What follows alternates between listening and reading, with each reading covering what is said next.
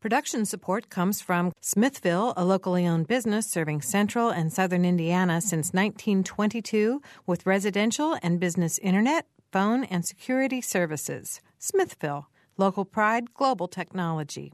Information at smithville.net. Mother Bear's Pizza of Bloomington, open daily and offering gourmet pizzas, hot submarine sandwiches, and salads with daily specials. Menu available online at motherbearspizza.com. 332 4495 for delivery.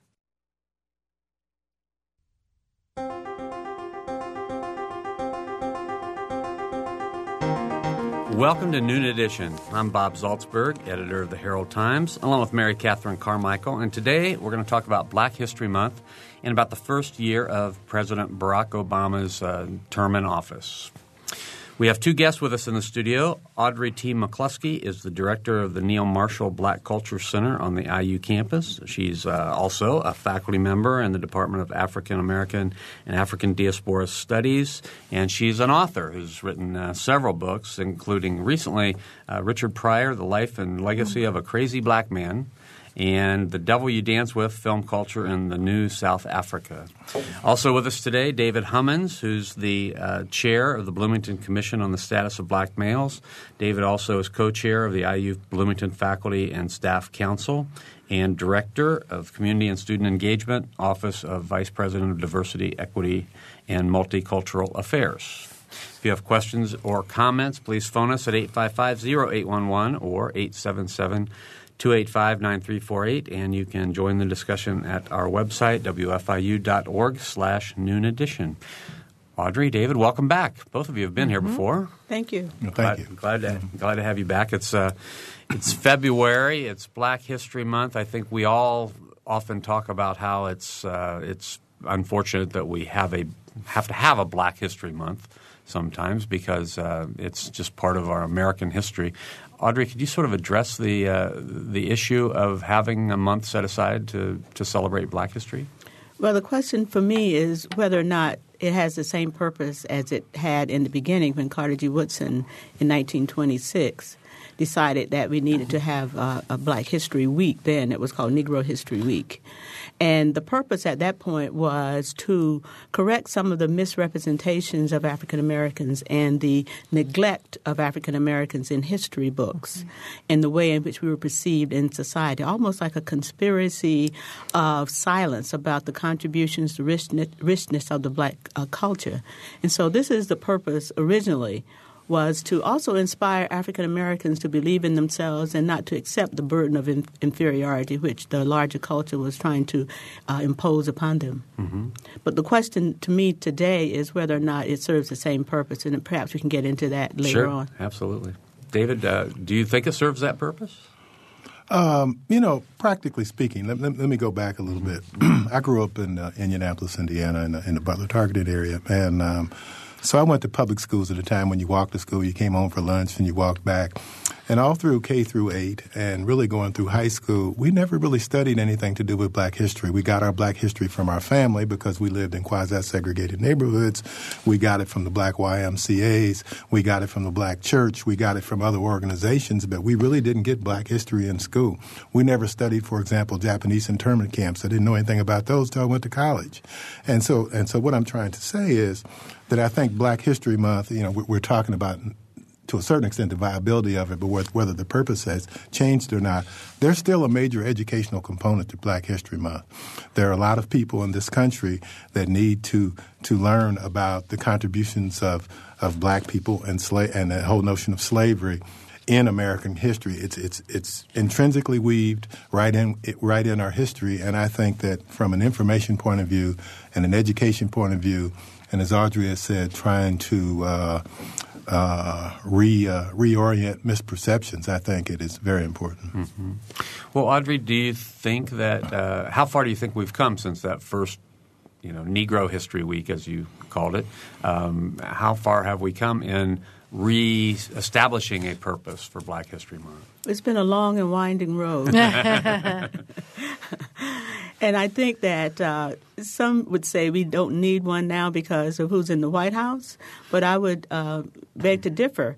Not in the sense that I think that it should uh, automatically solve our problems. But I, my question is still again about the, what's the purpose of the week. In 1926, even in 1966, when David and I were, were, were growing up, and now we're in 2010. And what I am concerned about uh, is the continuation of the idea that uh, perhaps blacks are not represented well in history. Certainly, we are not represented well in history, but some people would argue that history is not taught very well to anyone about, about any particular group. But I'm more concerned about black history as being a point in time where we can reflect not so much on what our history has been, but where we're going. Mm-hmm. And so today, uh, I'm thinking about ideas of structural inequality. Uh, whether or not we have jobs, whether or not we have good schools. What are the kinds of impediments to black excellence? And those are the questions that I think we have inefficiently and insufficiently addressed in terms of black history and the presence of blacks in this society. Mm-hmm. So, how, how would you suggest we go about addressing some of those? Well, I think that for some people, it Black History Month is about a celebration, what I would call a parade of blackness, mm-hmm. uh, black extravaganza, black uh, uh, recitals, uh, all the kinds of rich uh, musical culture that we have, and, and that and artistic culture. That is very much a part of it, and I certainly want to to emphasize how important that is. But we also need to pay attention to what's happening in our inner cities. Mm-hmm. When we talk about the unemployment rate, we we hear constantly that there's a 10% unemployment rate. Well, it's according to which communities you're talking about. Uh, in some parts of the black community, it's 30%. So, three times what the national average is. But that's not being addressed.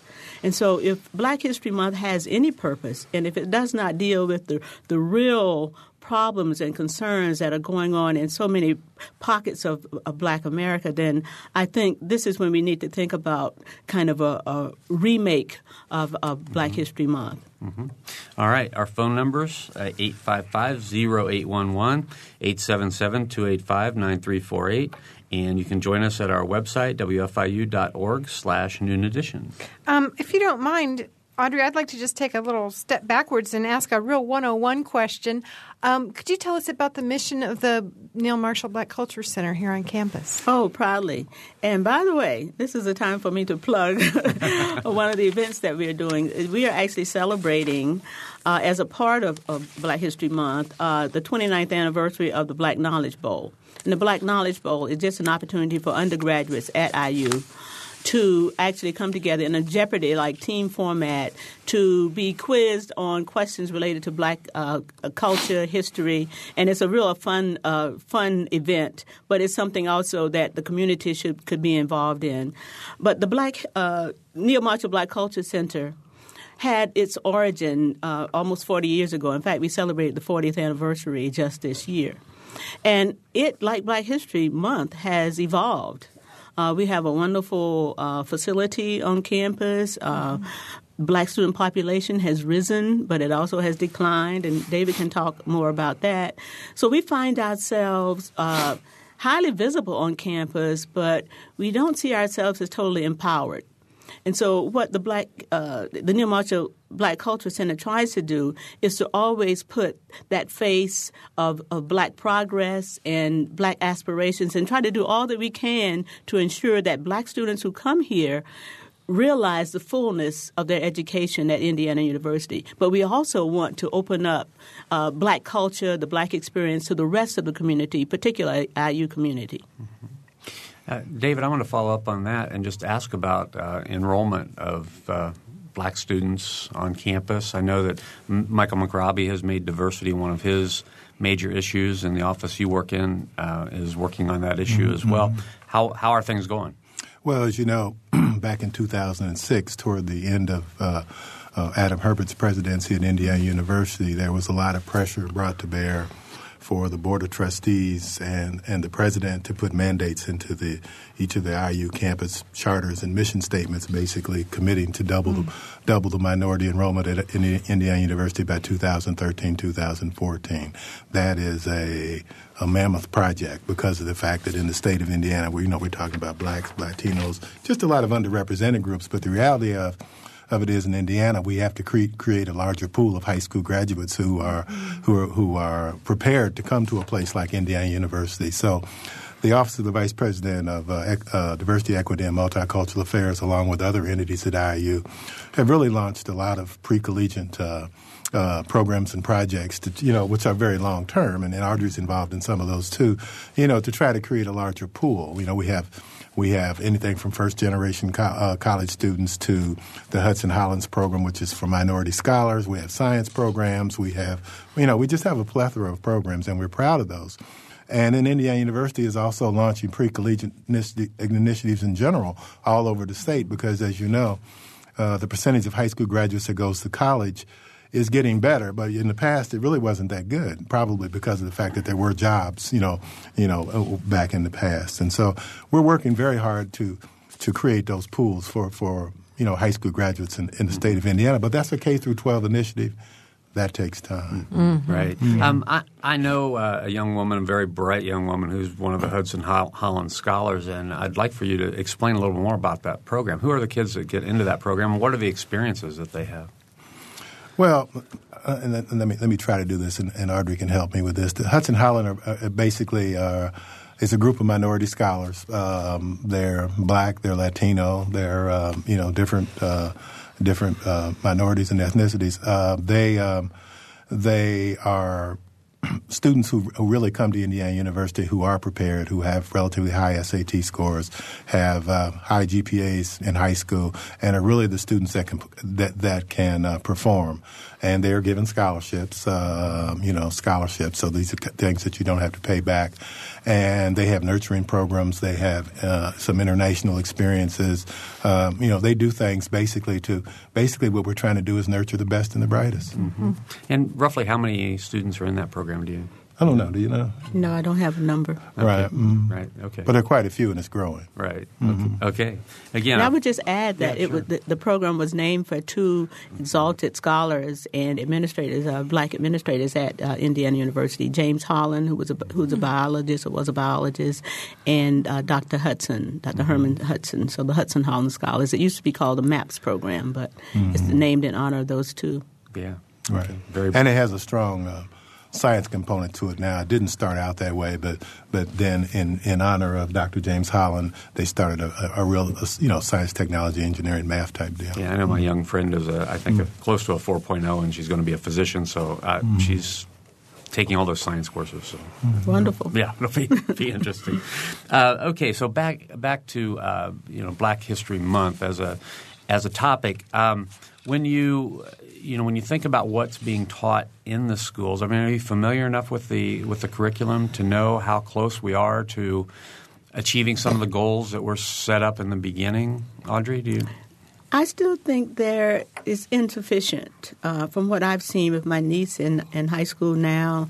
Uh, but I would make that charge just in terms, and I think uh, historians would talk more about this in terms of just the depth of the historical experience of, of, of the wide multicultural America. Howard Zinn just died uh, uh, recently, and of course he did the, the famous People's History of America. And you you see a real gap in terms of the depth. You may you may see, for example, the Civil Rights Movement. There may be a paragraph or something on the Civil Rights Movement, but it doesn't get into the depth uh, you see a lot about Martin Luther King.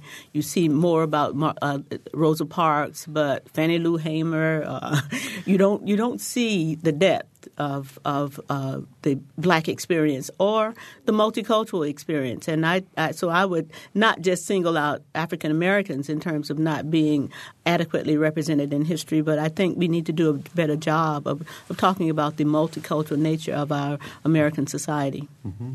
I've heard some people say that as uh, the younger generation um, races interact much more freely than ever before, and there's more intermarriage than, than ever before in our culture, and that these problems are going to take care of themselves. What's your response to that? Unfortunately, I don't think so. Problems don't take care of themselves, as you know. I mean, if you have a cold or something and you just say, well, it's going to go away, you know, it could turn into pneumonia. right. So I wouldn't I wouldn't put my trust in that. I think that that's an excuse, you know, for inaction. I think obviously uh, the ones who are better off are going to fare better. But when we talk about the conditions in the inner city now, uh, we're talking about real dire conditions. We're talking about schools that uh, don't have flushing toilets. You know, we're talking about real serious kinds of inequities in our cities and among our youth. So uh, that romantic notion, I think, is out there, and certainly we, we want to uh, encourage people to do well. But we can't think that by any means that these problems are going to take care of themselves. They just don't. They and, just get worse. And more importantly, we, we still have uh, significant disparities with people of color. No matter how prosperous we get, uh, skin color or whatever, whether you're black or whether you you know can uh, identify as as multicultural or whatever or biracial, skin color is still a very prominent elephant in the room in our society, so to speak. Mm-hmm. All right, we have our first phone call today, and uh, it's coming from Carol. Carol? Hi. Um, I am. I was interested in what you were saying about the Hudson Holland, Holland program, and I know about McNair scholars and so forth. But um, what is IU doing to recruit and retain talented minority faculty? And could you speak to the importance of this in and the relationship of faculty to recruiting and retaining students?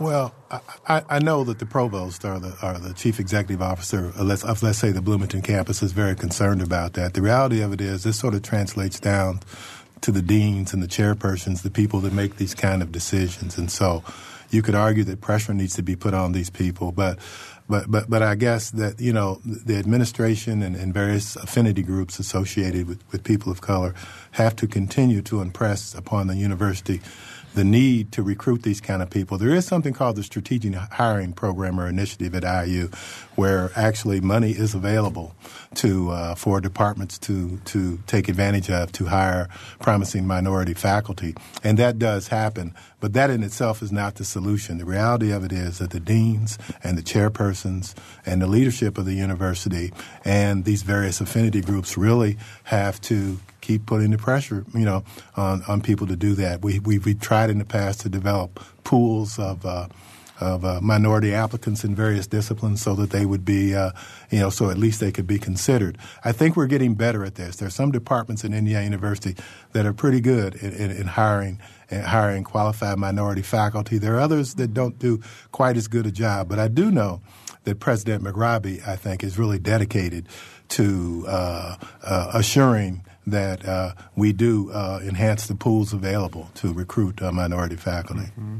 Do you have any? Do you know of any statistics uh, about how well we're doing? I mean. I've lost track of those statistics lately. I think one of the, the question I think one of the questions you're asking is is it is is is are the sheer numbers increasing? Right. Are we showing progress? Yeah, I know that we get more, but we also get turnover. Right. People mm-hmm. come to Indiana University, they get experience, they achieve a certain level of notoriety, and they leave. So the question is, are we re- replenishing and increasing? I think that we're increasing, but I don't think we're really increasing at a rapid rate at mm-hmm. this point. Yeah, I think mm-hmm. Carol asked about uh, attracting and retaining. Retaining. Right. Mm-hmm. And I'm, I'm concerned with this economic emergency that we are facing now, whether or not there's going to be staying power with the original notion of diversity and having a diverse campus. I hope this is not used as an excuse to fall back and to lose some of the momentum that we were able to gain. So that's what I'm going to be watching for very closely to see just how true we stay to the original mission given the economic emergencies that, that the university is now facing. Yeah, a lot of things seem like a you know high priority when things are going fairly when well. When they're going then, well, yes. Yeah, and, and then you can see where the real heart of the university right. is when in situations such as this. So I'll be watching that. Yeah. And I hope others will too. Right. Okay, 855-0811 is our local phone number. If you're outside of Bloomington, call us at 877-285-9348. And our website, wfiu.org slash noon edition. David, you talked about walking to and from school and, and how it was, you know, until you really were you know in college that you knew about Mm-hmm. certain things like the internment of Japanese uh, people Mm-hmm. during the war.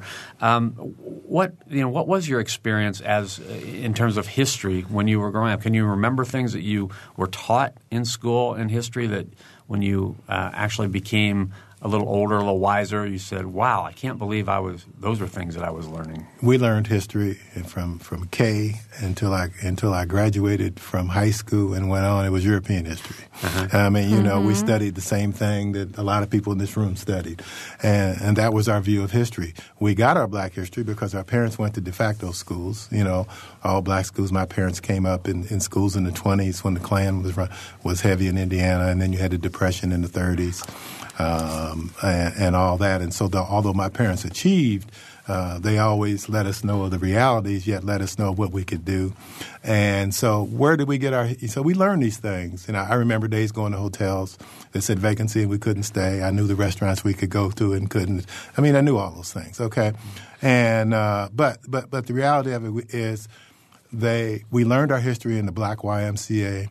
We learned our history through our families. We learned our history through other through other organizations. So we, we, we learned these kind of things and we knew about black freedom fighters and we knew all these things, but we didn't get that type of information at school. My grandmother was the principal of uh, an elementary school in Indianapolis, probably the third largest school at that time, and it was an all black elementary school. They taught you know certain parts of black history and things like that. So I did have the opportunity to go there a couple of summers. So you know we got this history, but it wasn't a, it wasn't a mainstream type of thing. It still isn't a mainstream thing. You look you look at schools in this area. Some schools celebrate Black History Month from the educational aspect and teach Black history. Some don't. Mm-hmm. Okay, there's still some towns that that really don't acknowledge Black History Month that much. We do a good job of that here in Bloomington. Mm-hmm. And so what I'm you know, what I'm saying is there is a lot of room to grow, but we did not. So I guess what I'm trying to say is the general population does not necessarily, uh, you know, in terms of celebrations or a formal setting, really learn about uh, Black history as a fundamental part of American history. Okay. And so, who are some of the people that you think um, a, a greater number of, of um, Americans should know about that were instrumental in, in black history, or either people or events or uh, trends or things that, that you think um, everybody should be aware of? Oh, Bob, that's so. the list would go on, and, Yeah. and I think that may not be the best approach Uh-huh. to uh, thinking about history in terms of individuals. I would think about it in terms of movements of people. You know, Black migration, the Harlem Renaissance, Chicago Renaissance, uh, the different different different uh, movements of people, because a lot uh, depended upon individuals taking responsibility. For example, there were many women before Rosa Parks who took a stand and didn't give up their seats on the bus. Mm-hmm. But it was just that moment in history that came together to make Rosa Parks, you know, stand out. And so mm-hmm. when we, if we learn at Rosa Parks and not the movement for black equality in the South, then we do ourselves uh, a damage in terms of always looking to individuals. Mm-hmm. And then you had role of the NAACP Legal Fund, which put talented attorneys out there to fight segregation, to fight, uh, you know, access to accommodations, to to deal with school desegregation, and all those other type of things. They're not only important people nationally, but to to sort of play off your question. Yeah. I think people, when they celebrate Black History Month, need need to look at the leaders in their own communities who have done things to uh, not only promote diversity, but sort of promote uh, so sort of promote access for minorities or, or, or underrepresented groups. I mean, we always think about the national figures and the ones we bring to Bloomington, and uh, God bless them. But but the reality of it is, we have strong people in, in our communities who uh, in our neighborhoods who do things, and I think we need to celebrate some of them. All right. And just can I, if I Sure. just add, I will give you one person okay. even though I said that uh, it's not the best way, but I think you can use this woman to study movements and you can study a lot about and learn a lot about American history, and that is Ida B. Wells. Ida B. Wells was a pioneering uh, journalist. She was in Chicago. She owned her own newspaper. She was an anti lynching advocate, and she was a founder of the NAACP. So through her, you could study so much about American history uh-huh. in that one person. And so I would think about people as being the center of it, but the larger movement around those. Hmm. Okay. All right. Well, we've had uh, time to take a, a short break. So uh, we're talking about Black History Month. Um, and we're going to get into a little bit about President Obama and, and his impact on uh, the country here in the second hour. You're listening to Noon Edition. We'll be right back.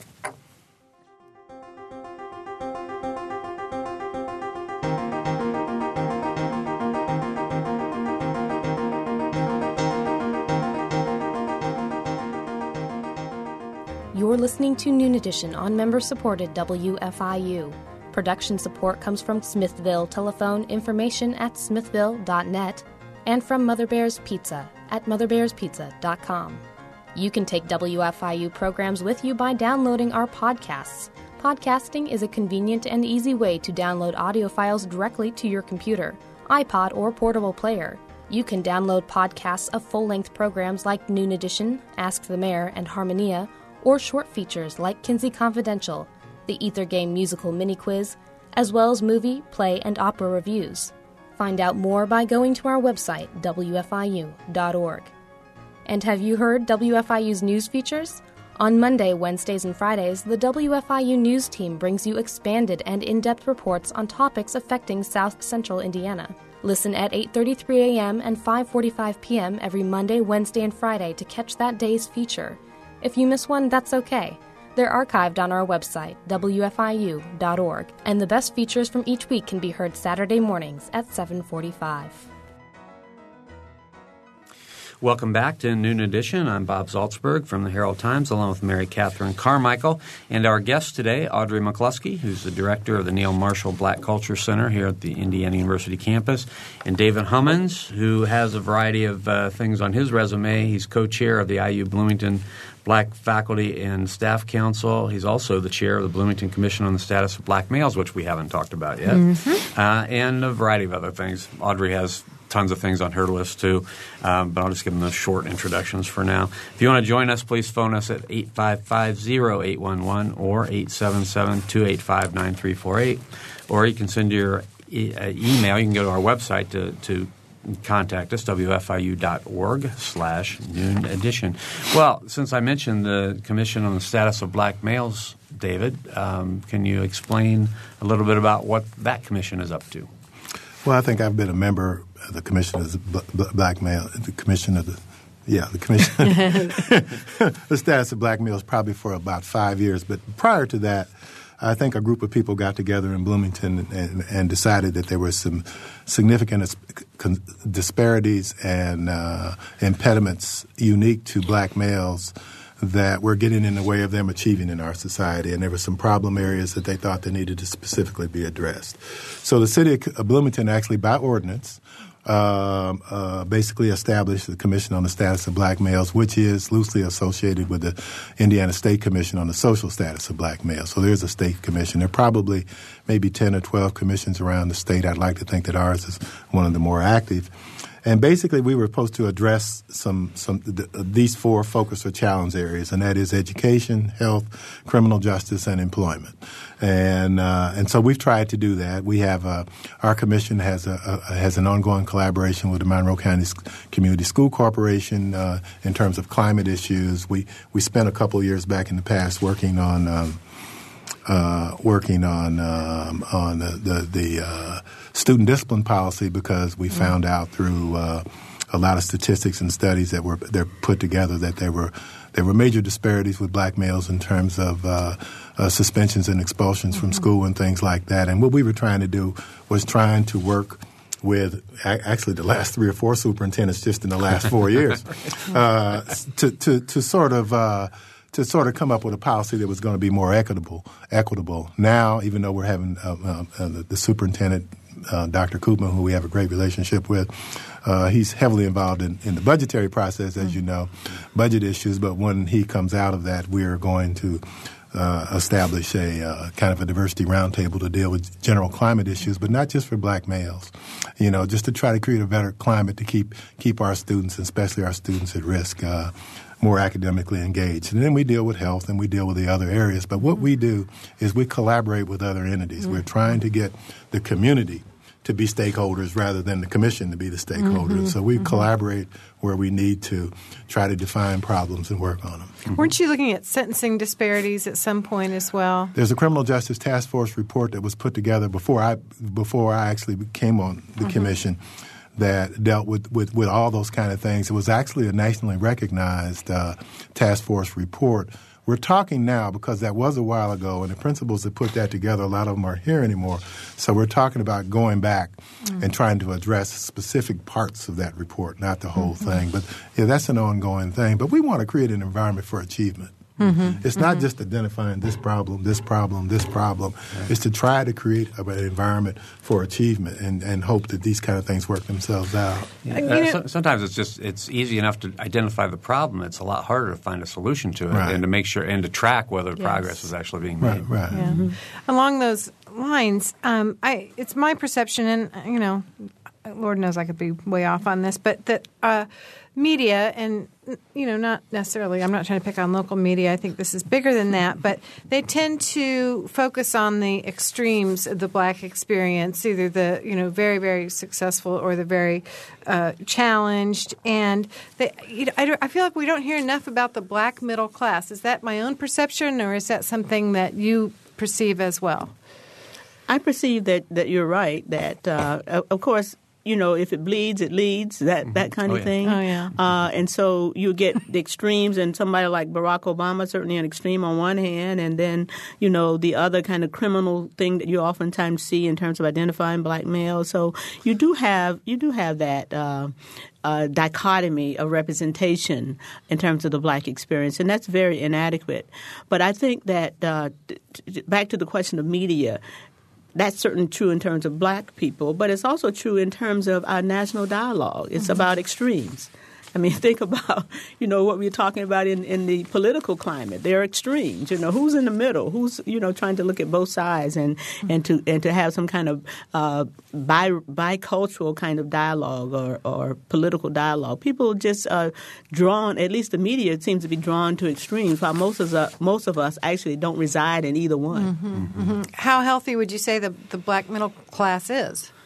Well, it's challenged like the, uh, the other middle class and uh, the white middle class uh, and other groups as well because of you know the foreclosure. I mean, all the kinds of economic problems that this nation is facing really face uh, quadruple in terms of the black experience because we've not been there long, we've not owned homes as, as long, and so we've, we've, we've been if we have jobs, we haven't had the seniority in those jobs long, and so. Uh, it has, it has been said it's, a, it's a, actually an ongoing saying in the black community when white America gets a cold, black America gets pneumonia. Mm-hmm. And I think that's the same thing that you see happening today. But the other thing, the black middle class or black people at large, or people at large, everybody, I think, is after the same thing. Everybody's, for the most part now, majority of people out here are hardworking people. They want to take care of their families. They want to better their lot. They want their kids and themselves to have good jobs and a good education. That's not what we talk about. We talk about, as, as Audrey would say, we may talk about both ends, mm-hmm. okay? But we don't talk about those people that do that. Even people in this country who don't have that much in terms of means, oftentimes black people or whoever work very hard to try to advance the cause of their people. They may not have access, but everybody, I think most people are out trying to do the same kinds of things. Mm-hmm. Well, I think we were talking a little bit before the program too about the, how just the, the nature of the media has changed. I mean, all this uh, I think has been true for a long time. Where media, and I, I speak from a position of being in the media, we do we do cover extremes, and now you have so many more um, options in the media, and you can you can just follow one extreme if you want. I mean, you can follow one particular news source that's going to mm-hmm. give you your perspective on one extreme, and you don't learn about not only the middle class but even mm-hmm. the other extreme that much. Mm-hmm. It's kind of all changed yeah. a little bit. And, and this and the technology, you know, the internet, all it just it just makes that more possible. Mm-hmm. And so, uh, in, in terms of looking at where we go and what direction we take, it's a very troubling situation that I find in terms of where we're going on the political horizon. Uh, how are we going to have some sense of common ground?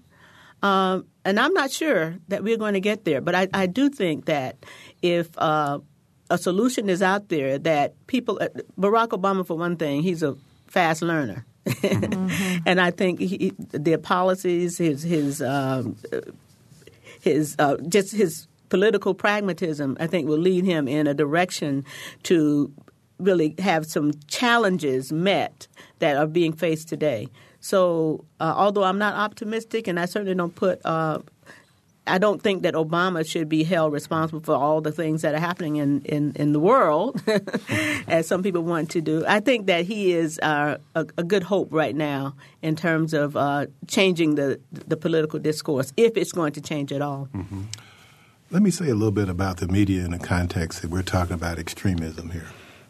Um, a lot of our news now is instant news. You know, our the young people coming up today they want instant gratification when it comes to information and news and progress. Okay.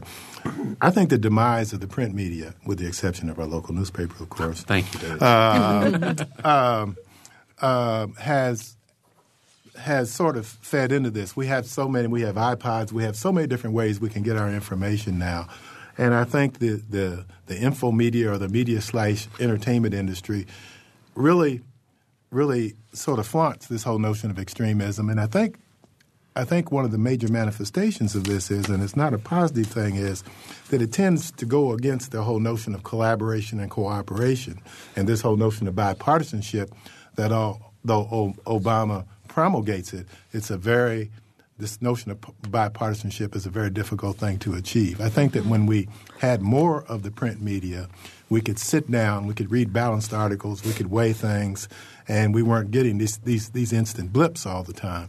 And I think that's really had a, a negative impact on on, on on this whole notion of, of, being able to collaborate or seek a middle ground. Mm-hmm. All right, our phone numbers again 855-0811 in Bloomington. 877-285-9348 outside of the Bloomington calling area, and you can join the discussion by going to our website, wfiu.org slash noon edition. Uh, in terms of the, the election of President Obama, I think we probably talked about that last year in this very room, but he's had one year in office now. Um, ha- what kind of impact do you think that has had on uh, when you think of Black history and what, what young people today uh, have to look at in terms of, of our, our sort of common experience in Black history, what, what's President Obama mean to that whole issue? Well, his election is a defining moment in American history, mm-hmm. and so I, I would not segment it just in terms of what's happened with, in terms of Black people, uh, but his election also uh, meant a lot in terms of how can what does it mean for African Americans? African Americans, of course, his most uh, loyal constituents, over 90%. And even today, when his approval ratings, according to which poll you, you read, the Marist poll, the Gallup poll, is from the high 40s to about 50%, African Americans still support him over 90%. What I think, though, uh, African Americans need to do in terms of Barack Obama is hold his, him accountable. He is a politician. He is a, a lofty politician, but nevertheless, he responds to pressure. And so, any group that has a 90% loyalty, they should expect something in return. If, if the unions uh, voted for Barack Obama up to 80 or 90%, they would say, These are the things that we want. Mm-hmm. And he would respond to that. I think African Americans need to uh, be as, as assertive and not just let him take us for granted. Because being a politician, I mean, he's going to respond to the pressure points. And I think we need to, to pressure him. We need to, he understands it, but he is actually inviting it because he needs to have that kind of push in order to say, I'm responding to these constituents. He just can't go out and do it by, by fiat. That's just not how the, the process works. So I would encourage African Americans to come up with a list of, uh, of things that we need to, to, to have him deal with in terms of policy. Of course, they're making initiatives in terms of education, a race to the top program uh, that the, uh, the, the uh, Secretary of Education is is advancing will certainly help minority schools, but uh, I think we need to be firmer about the fact that now we we were euphoric about his election and we still very much support him, but we also want to uh, to to actually have some of some of his policies reflect the needs and, and concerns in our communities. Mm-hmm. Were you surprised that he took on "Don't Ask, Don't Tell"? As you know, that's such a high-profile uh, policy prior to, at least in in my observation, any major initiative for the black community. Well, there was pressure again, and I think he responded to that pressure. And also, uh, uh, American attitudes have changed. Uh, there's a recent poll today that uh, most Americans now actually support that. And so he's again, being a politician, being a lofty one, nevertheless, he's he's responding to that to that pressure. So I think he did that because uh, he also feels it's the right thing to do. But feeling the right thing to do without the pressure from the political establishment is not is not something that politicians they don't go looking for causes. In other words, yeah, they have a way of coming to them. They have to come to them. David, right. hold that thought. We're going to go to the phones. We have two phone callers, and the first one uh, is a new caller, Quigley. Hey, Quigley. Quigley, are you there? Uh oh. Lost Quigley. Quigley, are you there? Yeah. Hey, go ahead. hey, listen. Um, I just wondered if the uh, discussion could involve the fact of a latent racism that seems to permeate some congressional people and how that affects the success of Obama's administration. Okay, we will do that. David? Well, I think racism is clearly there, but I also think power is is there. The the opposition party, for example, is in power. I mean, not in power. Okay, and I think that that, that people do not sometimes think if they capitulate too much to the other side that they're going to lose power, they're going to lose some of their constituency. And all that. Now, I can't quantify the role of race, but I think race is there. But race is something that, for some reason, on a, in terms of a national debate, we're very uncomfortable with having. We we have these discussions in small groups and in forums and on radio shows, but we really don't have a national discussion that often in terms of the role of race. We, would rather talk about uh, the the fact that Congress and is polari- is uh, polarized. We'd rather talk about that people just just have uh, uh, um, ideologies that, that, that that are on both sides. But but but but race isn't. A, it should be an ongoing conversation. That the problem is that w- that we really can't quantify it, and we need to be honest about it. But I also think that one of the things that could help trump this a little bit is that Barack Obama came in office, you know, on, on this whole notion of uh, community activism and people working in their neighborhoods, organizers, sort of a grassroots mm-hmm. type of ca- campaign with the uh, with with the, with the help of uh, things like the internet and things like this. But his platform was around the economy. We need more jobs. We need to turn the financial markets around. Things like that. Terrorism has always been, or anti-terrorism has always been something that we're concerned about. We're waging two major wars, and we're trying to figure out uh, an exit strategy, a focus of the wars, and how to get out of them. Healthcare even though healthcare has come to a standstill right now, and there's all, all kind of games being played, and there's uh, a major industry like the insurance industry, uh, all kind of healthcare systems that are making a lot of money, and they really don't want this. I mean, they want it, but they want it their own way. Uh, access to education, all these things. The same things that we fought for to put Obama in office are the same things that we need to go out there and support him on now. I think too many people thought that once he got in office, the president mm-hmm. was going to be someone that could wave the magic wand and change everything. So it's the people mm-hmm. that have to do it. Healthcare is at a standstill, yet the American people, uh, the majority of American people realize that we need a, new, a more viable healthcare system. Mm-hmm. I think that will help get it raised. And is to follow up on Quigley's question I, and some of the comments that you made. I mean, there is a lot of discussion about how we have become so polarized, and you know, the Republicans don't want to do anything that the Democrats want to do, and the mm-hmm. Democrats are holding mm-hmm. together as a group. Where do you think at this point race falls into that? I mean, do you think that that the people in the Congress in America is colorblind when it comes to who's in the White House, or do you think race is a part of this polarization? Audrey? The snow outside, or maybe the snow in Washington D.C. would make you colorblind because you can't see anything. But uh, in terms of politics, it's never been uh, colorblindness. It just doesn't doesn't operate that way. Barack Obama actually, to to my way of thinking and looking at it, was a Rorschach uh, image for America, uh, a moment in time when whomever uh, you were, you could find something to either like in Barack Obama, or he could be really the instrument of your prejudice. And so white liberals may find that it was a great opportunity to vote for a black person. Black people, of course, are lifted by the fact that uh, that Barack Obama had gotten to that point uh, uh, white racists could say, "Oh, well, we have to do everything we can de- defeat this guy." And so, whatever uh, whatever position you were, you could find something in Barack Obama to respond to, whether it was positive or whether it was negative. And and and, and I think that was a kind of the unreal nature of his ascendancy is that he was a kind of a magical person, mm-hmm. you know, either demonized or either uh, glorified. And so now we see that he has to operate in an environment where there's no magic. There's about wheeling and dealing and, and making these uh, these uh, these uh, alignments and making these kinds of uh, uh, compromises. You know, that's the act of, of politics. And now we see that people are disappointed. And it just, to me, it's a big question mark. What did you expect? and so this magical aspect of, of his persona, I think, was something that served him in terms of getting elected, but it has come back now to hit him in the face because he's dealing with the, the real reality of the realpolitik uh, of the nation. Well, it's like we talked about with the media. Everything's instant in the mm-hmm. media these days, and everybody wanted instant turnaround with what was happening. And we'd had many, many years of uh, growing deficits and two wars and uh, terrorism and a lot of other things, and it's pretty quick to expect a change. And race is always there, but it's not the only thing that's there. And so, when, if you reduce it to a simply race, I think that's too simplistic.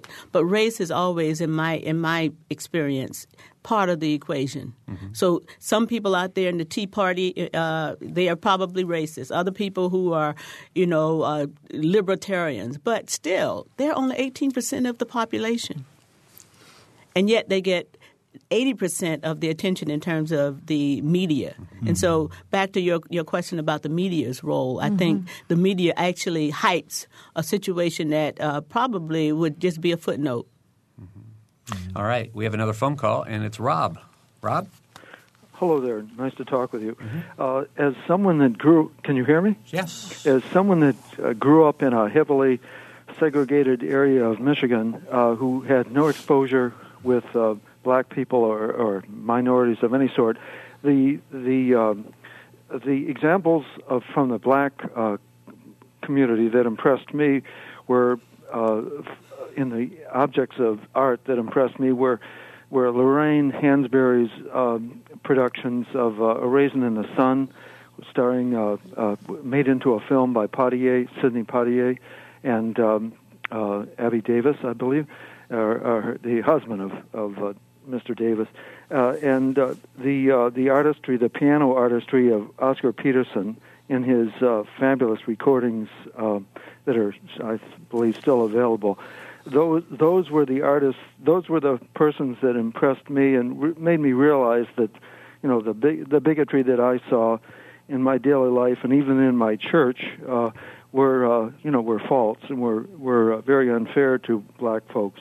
So I I encourage you to uh, to uh, exhibit those films in the in examples of uh, Oscar Peterson artistry during the course of this Black Month to encourage people to see the uh, you know the beauty and the uh, artistry and the power of of these works of art. Uh, I don't I don't I find I speak with very few. I'm not a, a member of the campus community. I'm and uh, although I have taken courses at IU, I, I don't meet many students at all. But I, the students, the few students that I meet, uh, don't seem to have any uh, idea of jazz art. Don't, not idea, but they don't have any appreciation for jazz. Uh, they they don't know the the great names of jazz. Ella Fitzgerald. I mean, El, can you believe people don't young 18 year old people that I've met in McDonald's don't recognize the name Ella Ella Fitzgerald, uh, Oscar Peterson, uh, uh, Duke Ellington. These people are, you know, just off their off the radar. And I'd like, uh, I, I'd, I'd also just like to mention that uh, I agree completely with uh, uh, David's uh, comment about the media and the uh, the flickering uh, bits of, of information that we get interspersed with uh, long commercials. And I'd like to recommend Amusing Ourselves to Death by Neil Postman. Uh, uh, a book uh, written by a scholar uh, over 20 years ago that's more true today than it was back then. It's about our culture and the effect of amusement, uh, uh, entertain the television industry on politics, education, and journalism. So I'll get. A, I'd like to hear your comments about that, and, and I recommend this book to you highly. Okay, thanks a lot for the call, Rob. Audrey, you want to respond to that? You're uh, very knowledgeable about about film. Yes, but I, I think that Black History Month, a Black History should not be confined to Black History Month. Mm-hmm. And the best way to answer his, uh, uh, the caller's um, very lucid comment about the power of, of the black arts and, and black music is to mainstream them and to not uh, put the burden of representing all of black history in 28 days. And so until we do that, until we use Black History Month as a way to highlight something that we want to continue throughout, we used to think about a black millennium rather than a black month because black people are the oldest people on this on this earth in terms of the origin of, of black people in Africa. So why should it be confined to a month? This is a month of highlights, but it's certainly not the final word on black history and it shouldn't be. So I would I would encourage us to deal with Lorraine Hansberry, John Coltrane, uh, Miles Davis, uh, all of these people throughout the year and just use Black History Month as a highlight period. Mm-hmm. David, any response to what uh, what Rob had to say? Yeah, to talk about what he said and to and to piggyback off of what, what Audrey said, I think the celebration of Black History and the celebration of Black History Month uh, should be done in such a way as a carryover, the arts, so that they are mainstream, so that we do know about them year round. But but in terms of other areas, like whether it's the economy or education and those type of things, I think one of the things Audrey was saying earlier about this whole notion of the celebration of Black History Month or, or the whole year is how can this celebration manifest itself in terms of more jobs for people who need jobs, specifically black people? How can it energize people in terms of really pushing for better access to education? How can we get better health care? How can you know how can how can Black History Month help black people and other people uh, address some of the real problems they have in everyday life?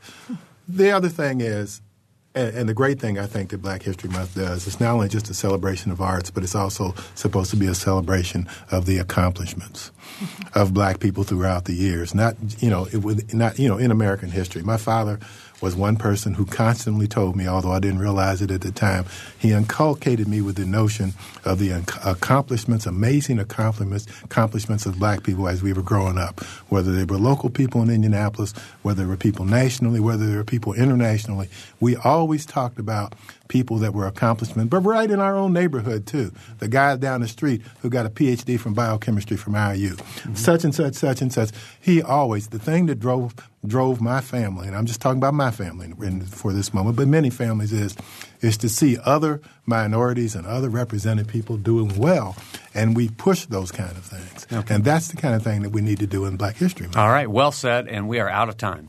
I want to thank, thank David Hummons and Audrey McCluskey for being here with us today. For Mary Catherine Carmichael, Ariana Prothero, and Mike Vashkash, I'm Bob Zaltsberg. Thanks for listening.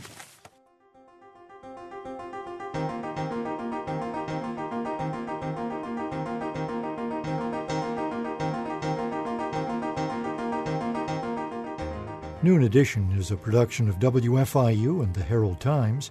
A podcast of this and other WFIU programs is available at WFIU.org. Production support comes from Smithville, a locally owned business serving central and southern Indiana since 1922 with residential and business internet, voice, and security services. Smithville, local pride, global technology. Information at smithville.net. Mother Bear's Pizza of Bloomington, open daily and offering pizzas, pasta dinners, and wings with daily specials. Menu available online at motherbearspizza.com, 332 4495 for delivery.